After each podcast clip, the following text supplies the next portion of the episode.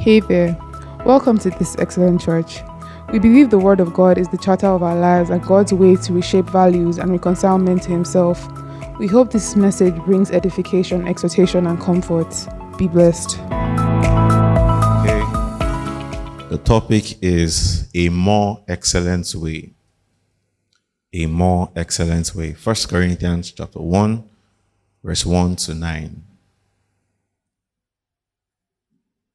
In the spirit of awake and the portion of scriptures you are reading, I had different things I wanted to share um, concerning, you know, things that were inspired from the book of Acts, things that were inspired from the life of the early church, how they lived, and all of that. Um, I can't share everything, so I chose to choose one. I decided to choose one that has to do with spiritual gifts. And I'm just going to talk about it from Paul's letters. And the title is A More Excellent Way. 1 Corinthians 1, verse 1 to 9. The Bible says, Paul called to be an apostle of Christ Jesus by the will of God, and our brother Sosthenes, to the church of God in Corinth, to those sanctified in Christ Jesus and called to be his holy people together with all those everywhere who call on the name of our Lord Jesus Christ, their Lord and ours. Grace and peace to you from God our Father and the Lord Jesus Christ. I always thank my God for you because of his grace given you in Christ Jesus. For in him you have been enriched in every way with all kinds of speech and with all knowledge. God thus confirming our testimony about Christ among you. Therefore, you do not lack any spiritual gifts. Therefore, you do not lack any spiritual gift as you eagerly wait for our Lord Jesus Christ to be revealed. It will also keep you firm to the end, so that you will be blameless on the day of our Lord Jesus Christ. God is faithful, who has called you into fellowship with his Son Jesus Christ, our Lord. May the Lord bless the reading of His word in our hearts in Jesus' name. All right. So, a more excellent way. You may have heard me preach this sermon before, but there's no harm in repeating things. Is there? Good. I, I think it's important that we are reminded every now and then you know, when we say that this excellent church is a charismatic evangelical church, um, we shouldn't throw away the charismatism um, for whatever reason. Praise God. And so, um, anyway, in Paul's letters to the Corinthians, we see that Paul constantly was reprimanding this church for many reasons. First Corinthians looks like a book that was written to show certain people pepper, you know, based off um, their bad behaviors. Okay? So we see many reasons why, you know, Paul kept on reprimanding them. For example, we see Paul reprimanding them because of divisions among them. We see that in chapter 3. See Paul reprimanding them because of sexual immorality. In fact, Paul says there is sexual, the kind of sexual immorality that you don't hear among unbelievers in chapter 5. We also see Paul reprimanding them about the abuse of spiritual gifts. You see Paul reprimanding them about the abuse of the communion in chapter 11. You know, we see Paul reprimanding them about how they went about um, with their lawsuits. Amen. Paul reprimanding them in all of those places over and over again. And it said all of that because even though they were Christians, Paul recorded that they were walking in the flesh. Um, that's in chapter 3, verse 1. It says, Brothers and sisters. So he's talking to believers. He says, You are brothers and you are sisters. says, I could not address you as people who live by the Spirit, but as people who are still worldly, mere infants in Christ. Amen. Says that I'm addressing you as infants in Christ, as people who are still worldly. And so, of course, moving forward, as I started, you know, boying them, start seeing that truly they were worldly. Truly, there was a man among them who was sleeping with his father's wife, and the church was very fine with it. Truly, you know, there was division among them. Truly, they were abusing the communion, such so much so that they were getting drunk on the wine of the Lord's table. Shame. Yet, Paul calls them brothers and sisters. He said that despite the fact that they were believers, despite the fact that they were Christians, he said they were infants. And I hope by now we understand what it means when you say that someone is an infant. According to Hebrews chapter 5, it means that they are unskillful in the word of righteousness. And so you have to keep repeating the same things to them over and over and over again. Whereas those who are mature, who are already eating solid food, are those who are skillful in the word of righteousness. So maturity or solid food, better said, is skillfulness in the word of righteousness. Does that make sense? Maturity is skillfulness in the word of righteousness. Immaturity is unskillfulness in the word of righteousness. And so, these people, Paul says they are God's holy people. And this is where I'm going, okay? Paul says that they are God's holy people. He called them saints. He said they are sanctified. Yet he went ahead to reprimand them for various sins.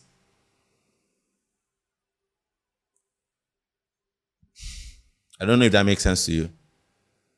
Yet. It doesn't, Abby. It will. Just true. Let me say it again. That despite the fact that Paul had reprimanded them over and over again for their wrongdoings, right? Paul, at the beginning of his letter, called them saints, called them God's holy people, called them sanctified ones. It means that there is an identity that they bear. This is who you are. Your problem is that you are unskillful in the word of righteousness. Does it make sense now? This is who you are. You are holy, you are sanctified, you are God's holy people, but you're unskillful in the word of righteousness. So this entire letter was written for the purpose of bringing them up to speed with the word of truth. Amen. Now, is this an excuse for heretics and false believers? Of course not. You know how that, what I just said now, someone is hearing something else. Someone is hearing that I can continue in sin, continue being a silly person, but I'm God's holy people. You are a comedian and you are a thief. A heretic is someone who has been confronted with the truth and he rejects it. Amen. An unskillful believer is someone who is still grappling with the truth. Do you understand? He is unskillful in the word of righteousness. So, the solution to the unskillful believer is to present the truth to him again properly so that he may grow. The heretic, the, the, the word of God will be presented to him. He will reject it and say, This is not it. This is my own view. Do you understand the difference? Amen.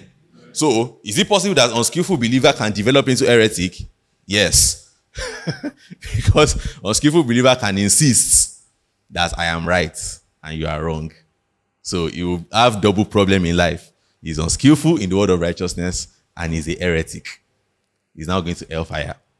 So sad. Praise God. So despite all of their shortcomings, Paul calls them God's holy people. Now, in this same chapter 1 that we just read, Paul now narrows it down to spiritual gifts. Paul still showed that despite the fact that they were carnal and unskillful in the proper administration of these spiritual gifts, such that Paul has to tell them in chapter 12 that now concerning spiritual gifts, guys, I don't want you to be ignorant. They were unskillful in their administration of it. Chapter 14 will show you when you read it that truly Paul has to deal with their excesses. Do you understand what I'm saying? You've read chapter 14, Abby, and you know that Paul was dealing with excesses there. Amen. Good.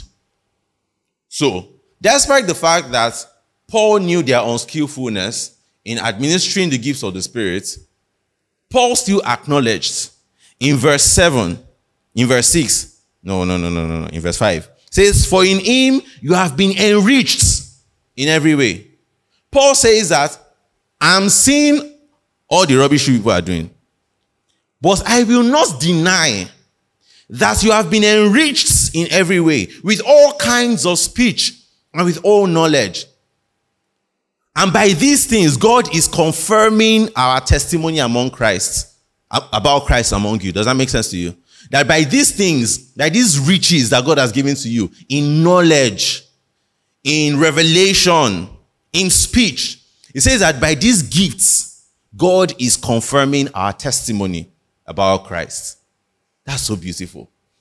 It now says that therefore you do not lack any spiritual gifts as you eagerly wait for our Lord Jesus Christ to be revealed. So, just like in the larger context, they are believers, God's only people who are unskillful in the word of righteousness, Paul still acknowledges the facts that they are children of God, they are just unskillful. And so Paul takes the, you know, time and the energy to write to them that guys, you have to come up either. You have to have sense. Does that make sense? Narrowing it down to spiritual gifts, he acknowledges that you guys are actually, as a church, you guys are actually enriched in all utterance and in all knowledge, right? And through this, God is confirming our testimony among you. And so you guys do not lack any spiritual gifts. But you are still unskillful in the administration of it. The lesson here is that the abuse or improper handling of a good thing does not change that that thing is good. Amen.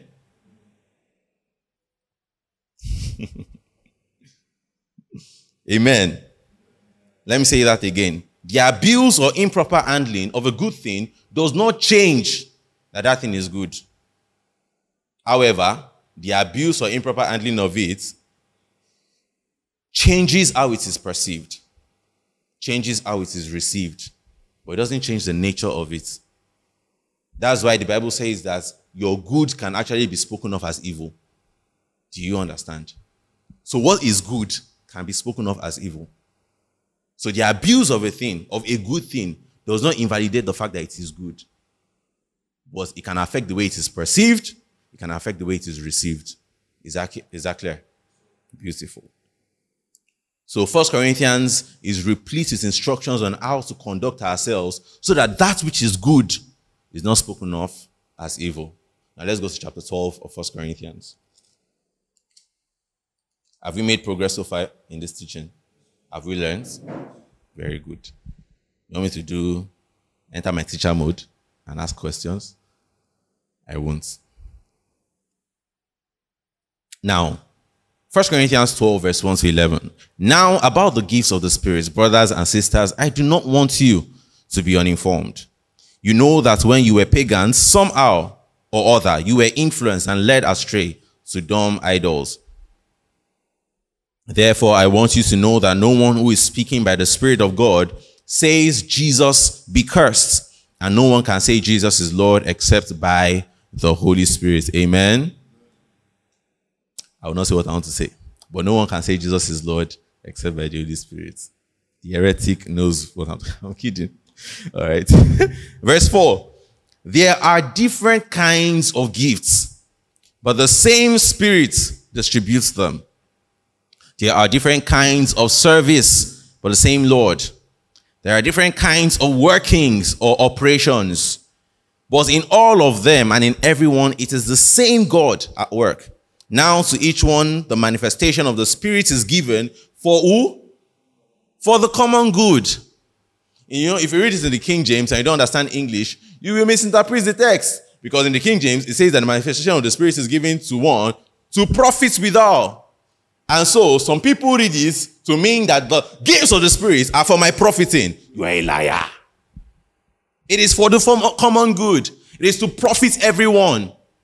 Amen are the gifts of the Spirit for your profiting, for your personal profiting. Eh, don't say no completely, Sha. relax relaxing small, small.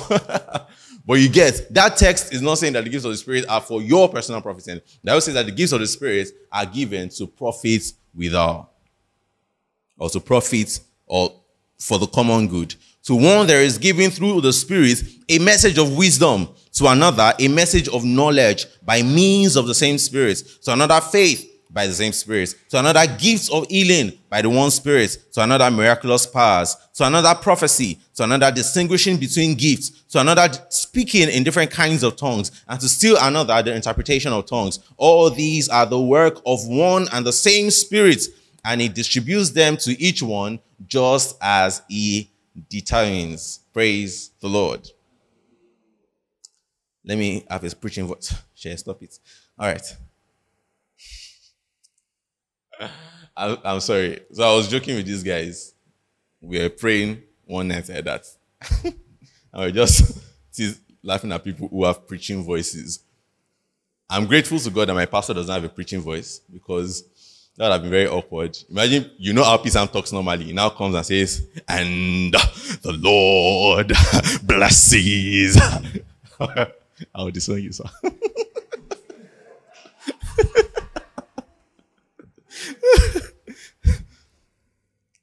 but it's good to have preaching voice, Sha, if you want. All right, let me focus.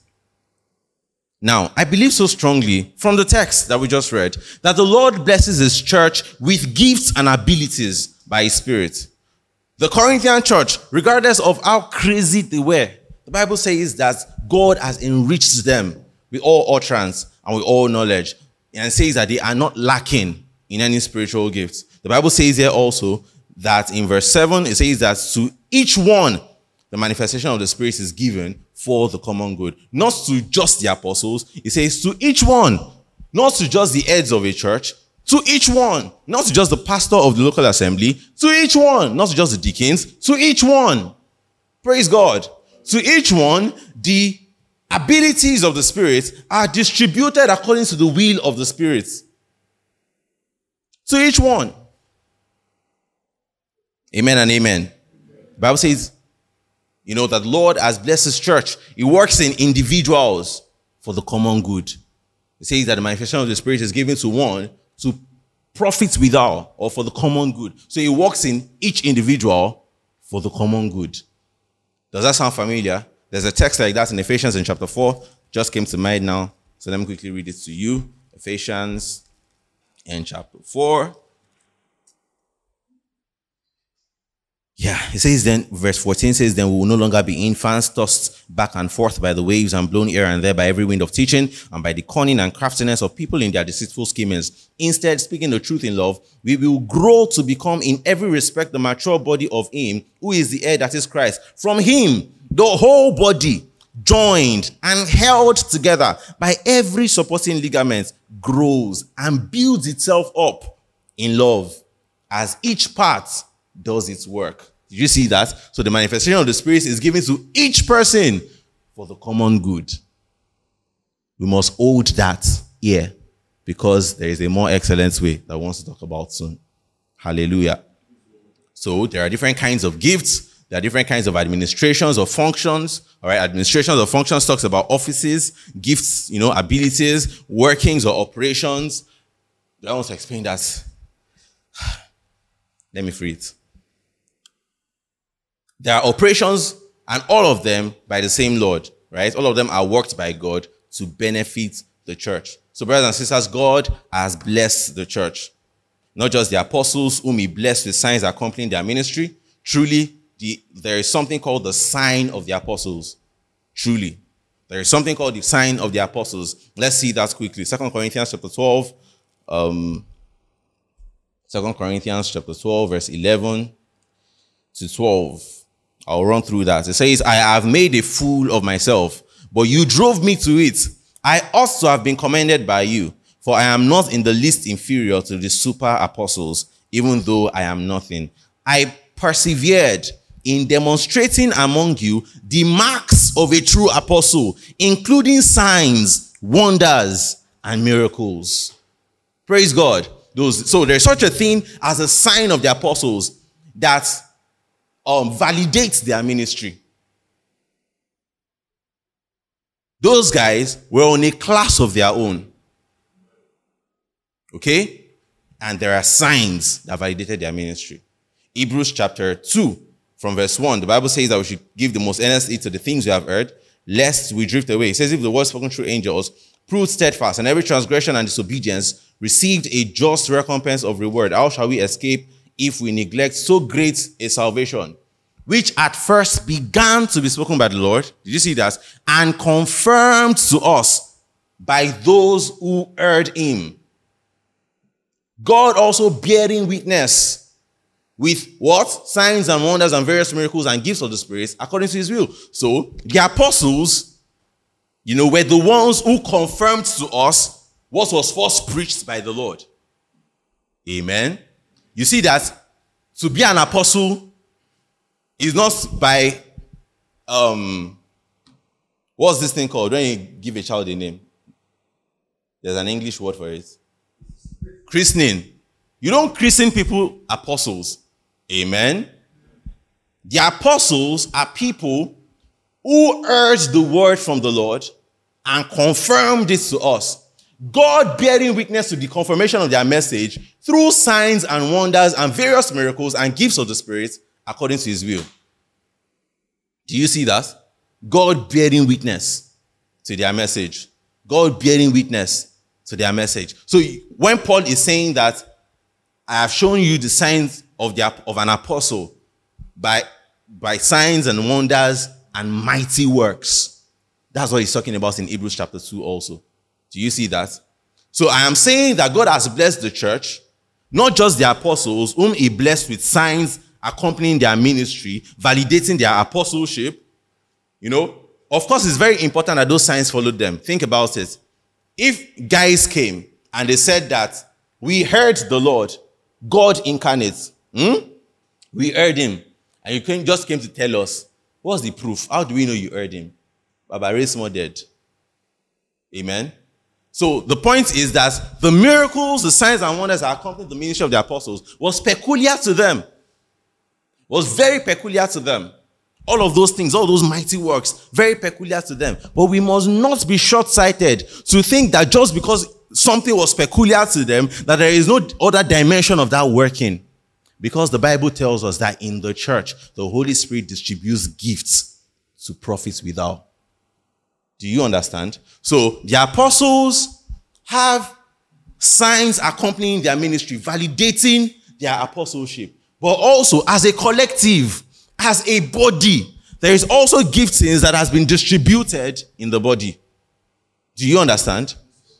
We may not be able to do it like the apostles because the apostles are on a class of their own, where the Lord is validating the message that they are preaching to us through mighty works. Amen. We may not be like them, but there is an operation in the church also. Amen. There's an operation in the laity also. There's a working of God in the church. We must never be caught in extremes and say that, oh, those signs were the signs of the apostles. Now that the apostles have died, the signs of the apostles have gone. In a sense, yes, their, their assignments with them. But there's a working in the church. Do you understand what I'm saying? If you understand what I'm saying, raise your hand. Thank you very much. Pastor, don't raise your hand. You serve me now. Amen. Let me say it again. These things are not meant to be emphasized like this. But we are caught in a world where we have to emphasize it now. There is a sign of the apostles. Amen. There is a sign of the apostles. God bearing witness with signs and wonders, various miracles, and gifts of the Holy Spirit according to his will. Right? Paul says that the sign of the apostles, signs, wonders, and mighty works. And so when they died, and now, of course, as the apostles were going, they were going with their sign. Happy. They went with their sign. The sign was accompanying, the sign was peculiar to validate their apostleship. Do you get? But we will not now say that because they have died, that all the signs went, that all the, their own validation of good, like they don't need extra sign against validate their ministry or something. Do you understand what I'm saying? Yeah, so that means the gifts of the Spirit have ceased. That's a joke. That's comedic. That's playing. That is clownery.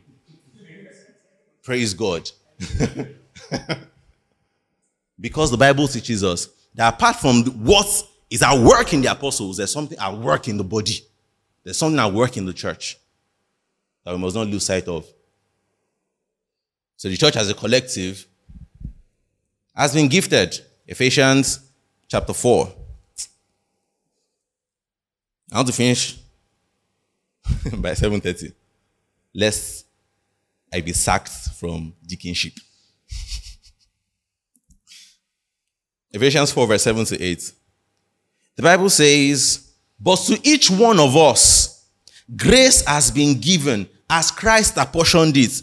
This is why it says, When he ascended on high, he took many captives and gave gifts to his people. Do you see that?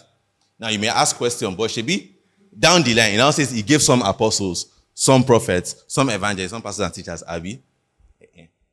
Say I am not an Olodo. Say it now. You people say you did tutorial. That's you are not an Olodo now. but me and Daniel did not do tutorial.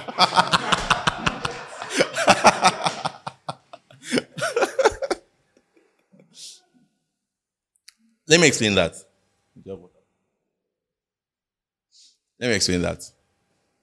Now, the Bible says that to each of us, grace has been given as Christ apportioned it. That is why he says, when he ascended up on high, he led captivity captive and he gave gifts to men. Going down, he used to be said he gave some apostles, some prophets, some evangelists, some pastors and teachers, teachers. In my university days, we used to think, nobody taught us this one. It wasn't like they wanted to deceive us. Just how we read this. We used to think that that means that among all of us, those gifts have been distributed. So maybe there are some here that are apostles. Maybe there are some of us here that are prophets. Uh-uh. Thank you, Daniel.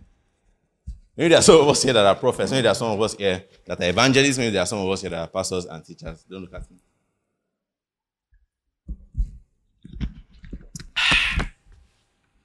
All right.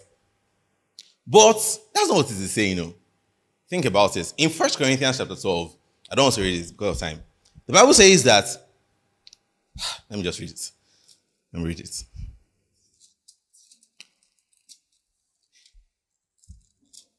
So I think, um,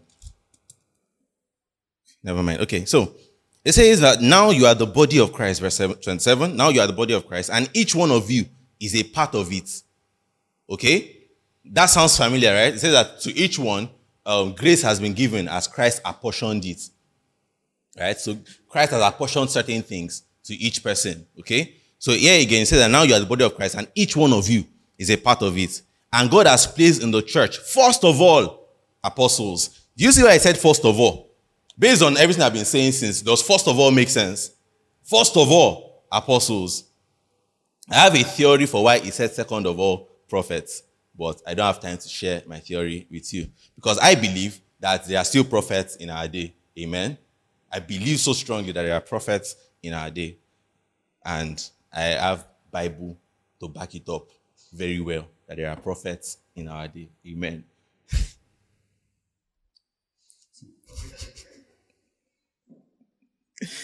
now, look at that. It says first prophet, second, first apostle, second prophet, third teachers, then miracles, then gifts of healing, help, of guidance, and of different kinds of tongues. So, reading it like this, can you see that when it says that each one of you have a part to play in the body, it's now saying that there are some of you, or there in the old body now, there is there are some that are apostles, right? In the body, God gave some apostles, some teachers, some prophets, right? Then, of course, there were now other things that were distributed. There are healings, there are miracles, tongues, interpretation of tongues, and all of those things, right?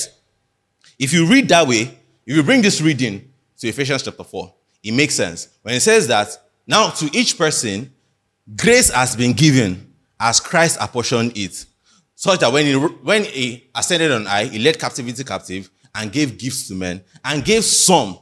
It does not mean that he divided the church, his entire body into five and gave one over five apostle, the second one over five prophets. Do you see what I'm saying? He gave some apostles. So the emphasis of that chapter was on those five offices or four, as your theory can is. Do you understand what I'm saying? Does it make sense? Are you sure? In Ephesians chapter 4, he gave some apostles. Does not mean he gave one over five of the body of Christ apostles. Do you get? Because in First Corinthians, he's saying that each, each of us have a part to play. Now, first of all, he gave apostles. Second, he gave prophets. Third, he gave teachers. It did not mean that, it does not mean that everyone is either a prophet or a teacher or an apostle. It just means that among the people, he unpicked some and said, You are leaders in the body, and you are prophets, you are evangelists, you are pastors, you are teachers. Is that clear? Is it clear? Already, is it clear? No. So was not clear? Which rest?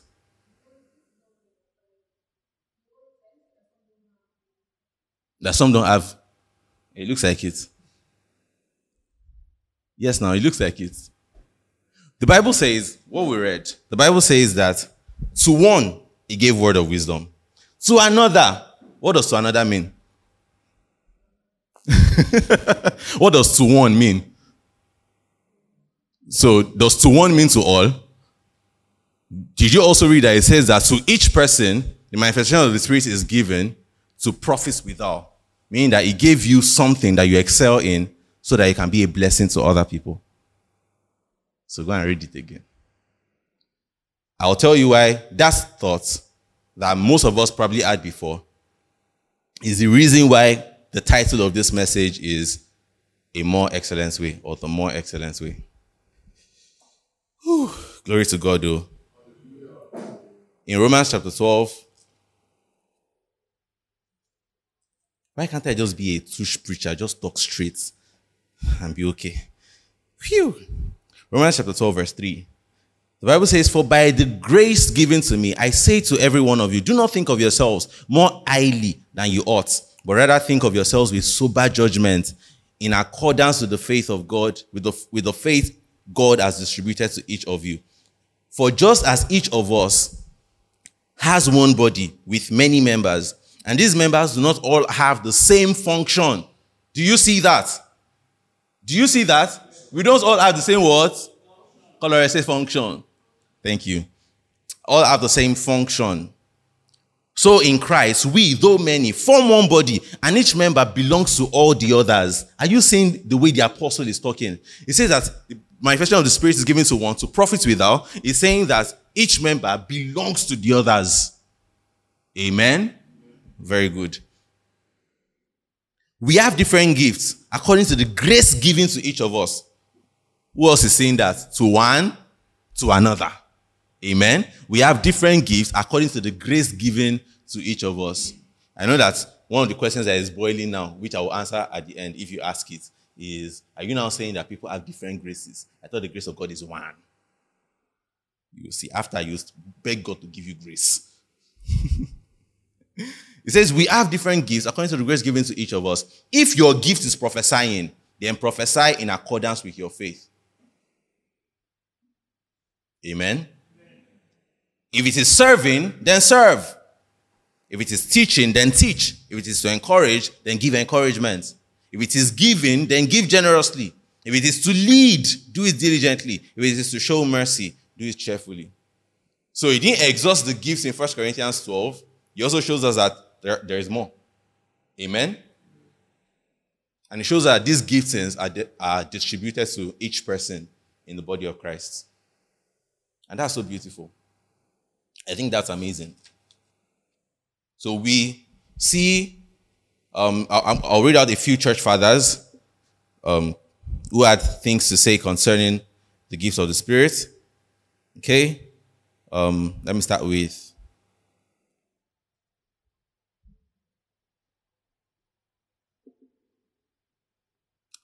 Justin Martyr, 100 to 165 AD, said, for the prophetical gifts remain with us. This is after the apostles had died. Amen. They said the prophetical gifts remain with us even to the present time. And hence you to understand that the gifts formerly among your nation have been transferred to us. And I was talking to an Israelite named Trypho, something like that, or a Jew named Trypho. Irenaeus said in 130, between 130 to 202 AD, said, In like manner, we do also hear many brethren in the church who possess prophetic gifts and who through the Spirit speak all kinds of languages and bring to light for the general benefit. Are you seeing the way the children of the apostles are talking? For the what? general benefit and bring to light for the general benefit the hidden things of men and declare the mysteries of God. Um, Origen, 185 to 254 AD. Some give evidence of their receiving, of having received through this faith a marvelous power by the cures which they perform, invoking no other name over those who need their help than that of the God of all things and of Jesus, along with a mention of his history. For by these means, we too have seen many persons freed from grievous calamities and from distractions of mind and madness and countless other ills, which could be cured neither by men nor devils. There was a guy named Novatian or Novatian, I don't know book. He said, This is he who places prophets in the church, instructs teachers, directs tongues, gives powers and healings, does wonderful works, often discrimination of spirits, affords powers of government, suggests counsels and orders, and arranges whatever other gifts that are of charismata, and thus makes the Lord's church everywhere and in all perfect and complete. Ah, so beautiful.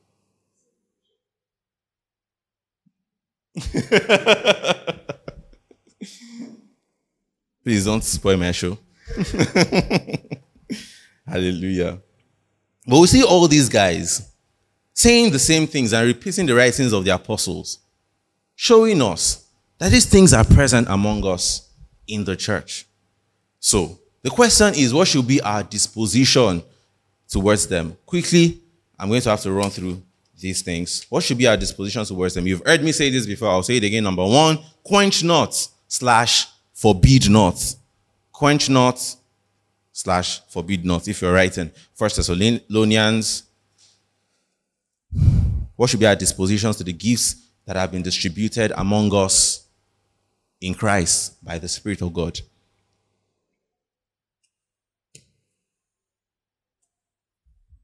The next time someone tells you that the sign gifts have ended, say, Yes, I agree. The ones that were validating the ministry of the apostles, of course, as they died, they, died, they, they followed them. But there's something working in the church. Amen? There's something at work in the church. So if you want to be fighting semantics, let's fight semantics, okay? Oh, the sign gifts have ended. Yes, it's true. But God still distributes gifts in the church among his people. Amen? I hope you know the difference now. Do you know the difference? You're looking at me. Do you know the difference? Oh. All right. Quench not. First Thessalonians chapter 5, verse 19 to 22. It says, Do not quench the spirit. Do not treat prophecies with contempt, but test them all. Hold on to what is good. Reject every kind of evil. I'll say a few things here. Um, I'll say a few things. It says that don't quench the spirits. Don't despise prophecies. Don't hold prophecies with contempt. It says that tests all things. Hold on to what is good. Reject every kind of evil. So instead of cringing at prophecies, and I've said this before, that, you know, sometimes some people's disposition to prophecy or the prophetic words is a cringe. When someone is giving a word, an inspired word by the Lord, they begin to cringe. Like, hey, they've come again. Oh, they've come again. Oh, they want to come and give us prophecy. Oh, oh, smiling prophecy, smiling prophecy. The Bible says, don't hold prophecies with contempt. Now, it says you should do the hard work. The easy way out is to say there are no prophecies because it's making you cringe. Amen? That's the easy way out. Better said, that's the lazy way out. To say, oh, there are no prophecies again. Nobody is prophesying again. But Paul says that do the hard work. He says, test all things. Reject what is evil. Hold fast to that which is good. That's the hard work. But that's the work we don't want to do. Not me. I want to do the work. I don't despise prophecies. Praise God. I'm, I'm not saying it pridefully. But my wristwatch. Okay, you didn't get the joke. Never mind. Bible says you should test. You should test it. 1 Corinthians 14, 29 to 31. You can read it later. But Paul was saying that let the prophets speak in turn, and then let the others do what? Judge. Not let the others shut them up and say, there are no prophecies again. He says, let them judge. And there are ways to judge. The Bible taught us ways to judge. For example, in Deuteronomy, I think we'll have to read them. Deuteronomy chapter 18, verse 21 to 22. I've never even gotten to my point. Please borrow me five minutes. Deuteronomy 18, 21 to 22. The Bible says, You may say to yourselves, How can we know when a message has not been spoken by the Lord? If what a prophet proclaims in the name of the Lord does not take place or come true, that prophet has spoken presumptuously. So, don't be alarmed. That's test number one unfulfilled prophecy. If the thing did not come to pass, don't be alarmed. They're false prophets.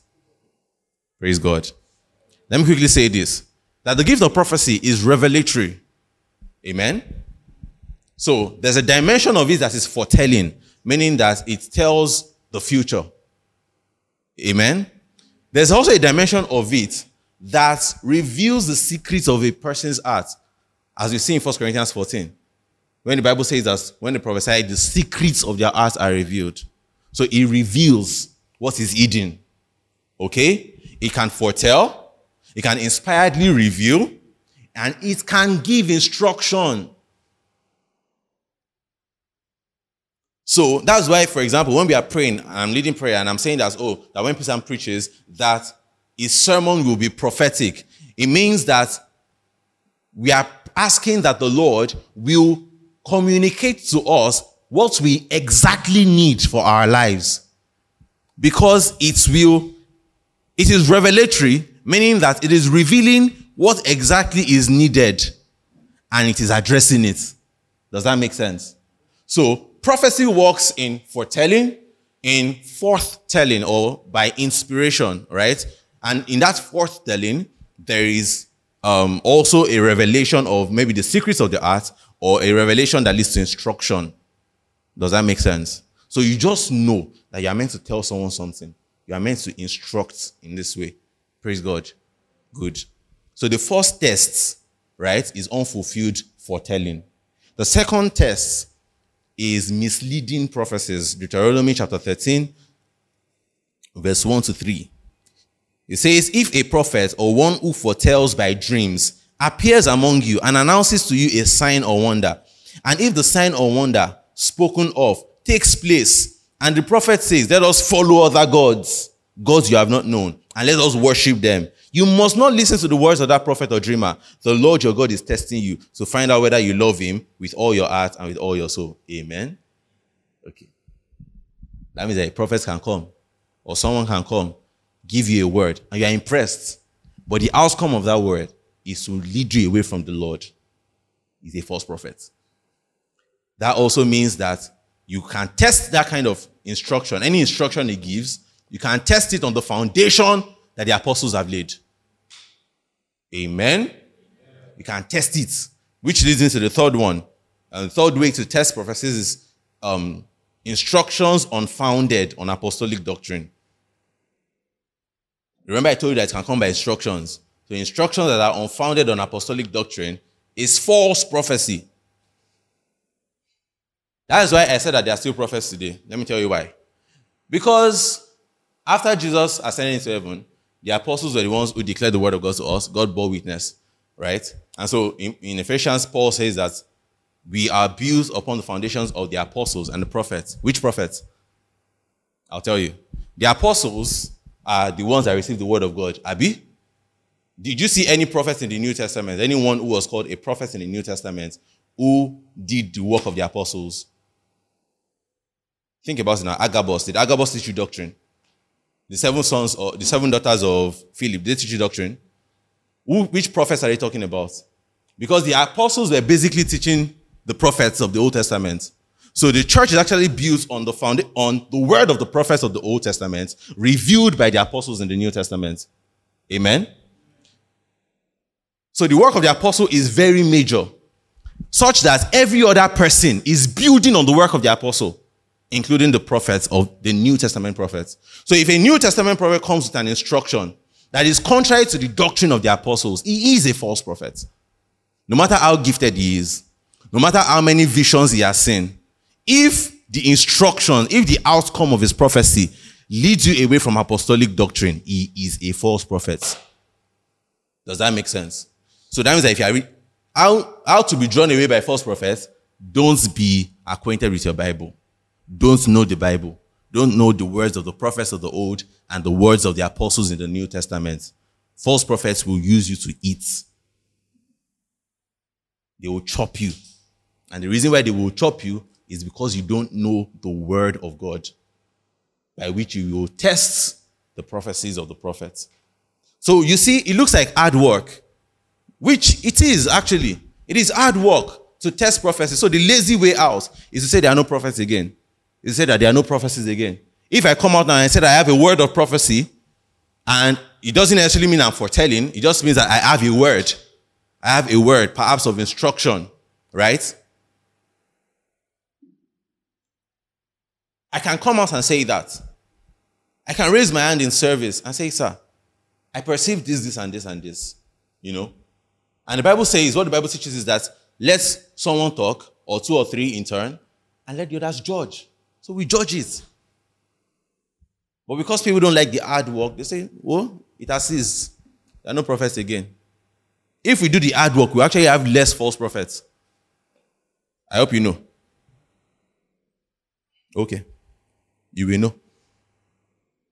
And the same goes for other giftings. You know, when when he talked about not quenching, same goes for other giftings. I'll just run through this in Mark 16, Mark 6, verse 1 to 6. He just went to his hometown, and the Bible tells us that um, he could not do many mighty works there.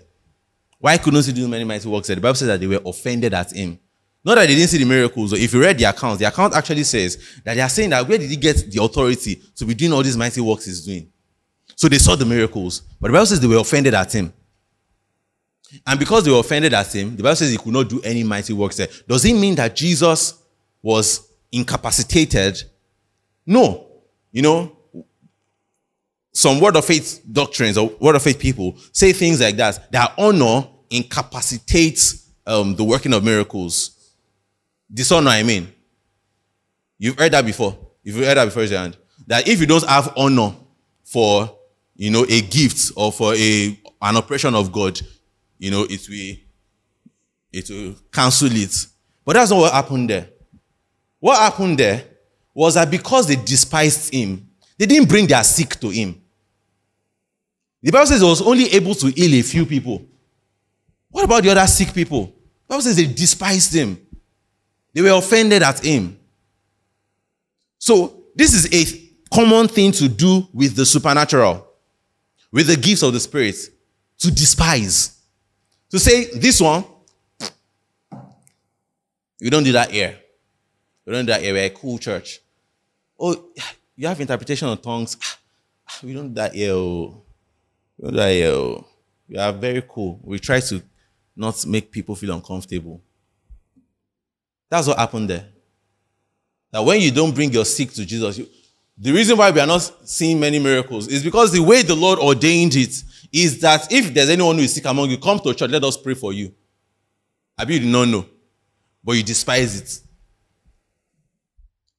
Come to church, his communion. Maybe you'll be fine. but no, you despise it. You despise that means of grace too. So you die. And I'm not saying that communion is for um, is medicine. But if the Lord wills, He's going to heal your body through that means of grace. But that's not the primary reason for it. That's not the use of it. That's always where error comes. That's where heresy starts from. We take what is secondary slash tertiary and make it primary. Okay. In 1 Corinthians 14, verse 39 to 40, um,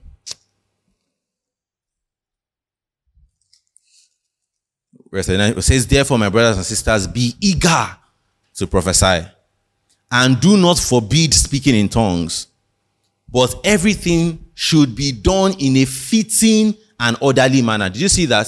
So, for example, now, because when I said don't forbid speaking in tongues now, you say that, ah, well, in our church, we don't speak in tongues in public. Did you see the last thing they said there? All things should be done in a fitting and orderly manner. There is an order that has been declared from by scriptures by which tongues should be communicated. We will be faithful to it. Amen. There's an order by which prophecies should be communicated in scripture. What do we do to it? We are faithful. We are faithful to it. So it says, don't forbid it. How you will deal with the excesses is not by forbidding it, it's by bringing order. Amen.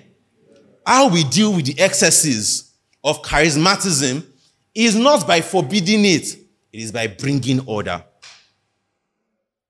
Hallelujah. The second disposition, which is where I'm going to end, the second disposition is to desire.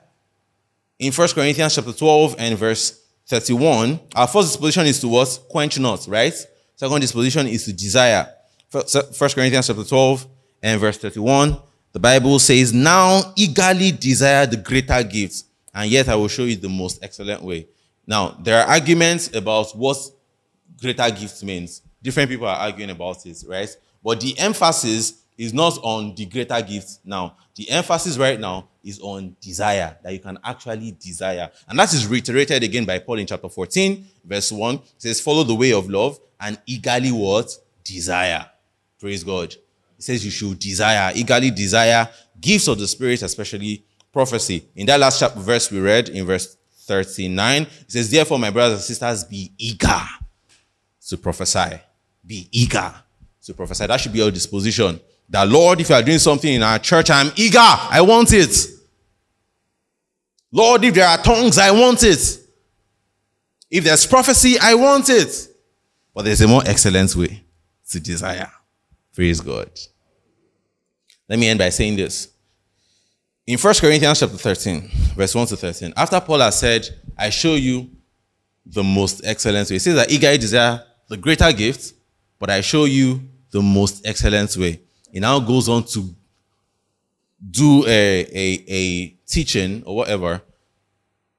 Did I just say whatever? Yeah, I'm going to do a teaching on love. And then the next chapter, I continue the talk on the charismatic gifts. Why?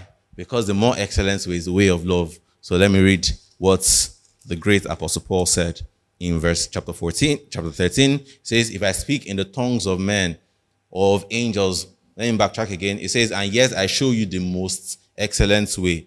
If I speak with tongues of men and of angels, and I do not have love, I am only a resounding gong or a clanging cymbal.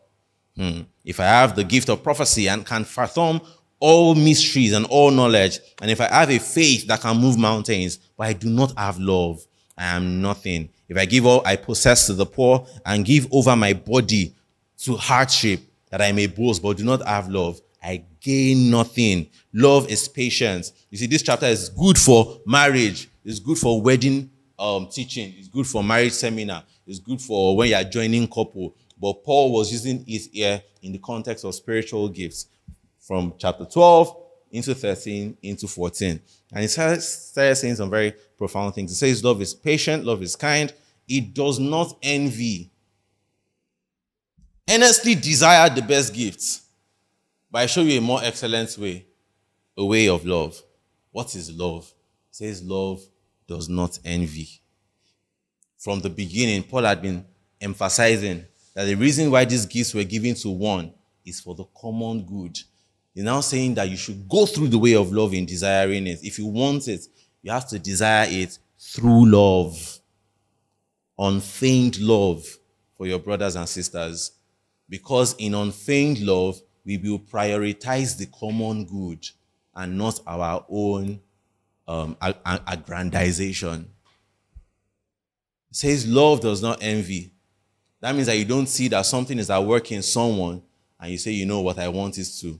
In our university days, uh, Edmonds then will show us videos, you know, of emojis, you know, Manasseh with the dada and the other people, you know, the one that was snapping picture in the sky and all of those people. You know the photographer of heaven? Yeah. And they will show us those pictures And you know what those things did to us? Made us go and pray. We'll pray all night, earnestly desiring. We'll pray all night, earnestly desiring. But what we are actually doing is envy. Is because we also want our name to be out there. We also want to be popular. We also want people to know us with the gifts. But the Bible says love does not envy. The Bible already told you that the art of spiritual gifts is the common good, not for your own good, primarily. Do you, do you get? Don't, don't, because if you pray in tongues, your spirit prays. You are praying to God. You are fellowshipping with God. Let's do that. So, it's not for your own good primarily, it's for the common good. But every time you look at, oh, they say, ah, this person somewhere here that he walks on water. You go and pray 12 hours so you can walk on water too. Brothers and sisters, you are a thief. Praise God. You don't want it for the common good. You don't. You are not going through the more excellent way. No, you are not. You are envious. You are envious. Bible says love does not envy. It says it does not boast. Oh, you know, last week when I went for evangelism, uh, five blind eyes open, pop open, 17 deaf ears. To the glory of God, news. To the glory of God, 17 deaf ears, blind eyes open, madman, 35. He got healed. Love does not boast, though. You know, love does not boast. And I, am I saying you should not share testimony? No. God knows your heart. I don't know your heart. God knows your heart. But I'm just telling you that me, oh, when me I was there, oh, I was boasting. I was envious. I was proud. Love is not proud. Praise God. Is this in touching your heart? Is it touching your heart?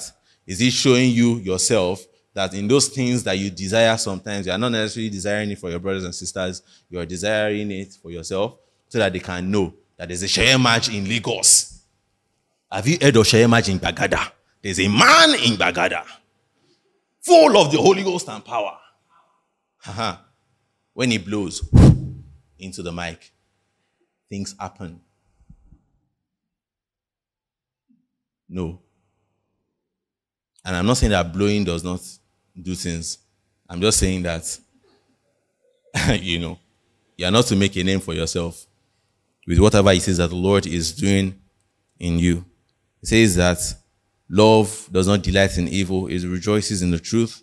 It always protects, always trusts, always hopes, always perseveres. The point is that love prioritizes other people. And that's why when he now finished that old treatise on love in chapter 14, listen, he now said, follow the way of love and eagerly desire gifts of the Spirit. Did you see that? So, how does that look like practically? How does that look like practically? We must be able to. uh, you must be able to marry two realities. One reality is that the Holy Spirit gives according to his will. Second reality is that you can desire. What makes, what resolves that tension of he is giving according to his will, yet I can desire? What resolves the tension? Love. Or oh, you don't know. Think about it. When you are not putting yourself first and you are praying, Lord, move among us, move in, move through me. Move through me. Lord, I am open to tongues. I am open to interpretation of tongues. Lord, I'm open to healings. Move through me. I am not forcing his hand, though. I am not engineering his gifts. I'm not forcing his hands. I'm praying because I love my brethren. When manifestations begin to show, because of course I'm also desiring, right? What will be manifested is still the will of God. The reason why you will not be disappointed by what is manifested is because, in the first place, when you were desiring, you were desiring because of other people. Does that make sense? And so, as a church, we should be people who earnestly desire what Paul already says in chapter 14, verse 1. he says, Follow the way of love. You are not trying to make a name for yourself. The moment you're trying to make a name for yourself, the moment you're trying to be popular, the moment you're trying to make people know you for a particular gift, you are not following the way of love. You are not prioritizing your brothers and sisters. You cannot be everything. That is where that mindset came from. We are the, we are it. Where they will tell us that you have all the gifts of the Spirit. You can walk in all the gifts of the Spirit. And so we begin to try to force God's hands. When we when we they will call you and say, You have begin to prophesy, and you say rubbish. And they'll say, You are growing, don't worry, do it again. And you say another rubbish. You are growing, don't worry, do it again. Because you're not doing it from love. You're not doing it from love. If the Lord gives you a word, you know that you are saying it because you love people. If He doesn't give you a word, it's because you love people also. Amen. But as a church, we will not despise it. As a church, we'll be open to it because the more we are open, the more we will see. That's one I am sure, scripturally. The more we open up ourselves, the more we will see. One of the ways that practically also works is that you're actually praying for one another. Oh, you don't know. That when you are praying for your brother, the gifts of the Spirit will flow through you. Oh, you don't know. You will know. Because when you are praying, sometimes you will hear a word from the Lord for your brother. Sometimes you will know something is up. I know a brother in this church. You know, I wish he's here so that I can drag him properly. But he's listening online, so he will be dragged properly. He has a sister whom he loves, um, like a sister in Christ whom he loves, you know, and all of that. And you know, he had known that oh, she had been going through stuff, has been praying for her, and all of that. One night, my brother was in his room and he saw a vision. He saw the sister with you know her hair and all of that. You know what I'm talking, you know what I'm talking about? You know the story? Yes. He saw a vision of the sister crying or something like that. And immediately he called her and said, What's going on? And the girl was actually going through a lot, you know. That is the way of love, where you are not forcing the hand of God, where you are open and the Lord is working through you. So that if you pay attention when I'm leading prayers about the gifts of the Spirit, what do I say? I say, Lord, we are open, work among us, move among us, tongues, interpretation of tongues, miracles, healings. We are open. We are open. That's what your disposition should be. And at the same time, you are praying for your brothers and sisters. You since you have unfeigned love. That's what the Bible called. The Bible does just say you should love your brothers. It calls it unfeigned love for the brethren. If you have unfeigned love for the brethren, the gifts of the Spirit, the abilities of the Spirit will walk through you. That's how it works practically. So you are not going to pray 12 hours so that you can have a gift. You are, if you are going to pray 12 hours, you are going to pray 12 hours because love is compelling you. Does that make sense? It is love that is compelling you to go and pray those 12 hours. Lord, help me. Help me. I want to reach the people in Bagada. Help me. Help me. Walk through me. Tell me if gifts do not show. Do you see the difference? It's not, Lord, I want to see vision. I want to see vision. Vision for what? I don't know. I just want to see angel. I just want to see angel. You will see things. You see demon. You see snake. But you're praying, Lord, we want to reach more people in our church. Lord, I'm traveling to Kwara State. Lord, I'm traveling to Niger. I'm traveling to Borno. Lord, I want to see more people saved. Work through me. Work through me. Use me. That is it. That is the way of love. Use me, Lord. Use me to heal the sick there. Use me, Lord. Use me to set at liberty those who are in bondage there. Use me, Lord. That is the way of love. It is not selfish. It is not boastful. It is not proud. Do you understand? The Lord gives gifts in our day. If you are not seeing gifts now, I think, I think it is because you want to, you are idolizing yourself and you are raising your, your throne above the throne of God. Have you been blessed so far? Thank you for listening to this message. We hope you were blessed. For more updates on our programs and audio messages, follow us on Twitter, Facebook, and Instagram at This Excellent Church. God bless you.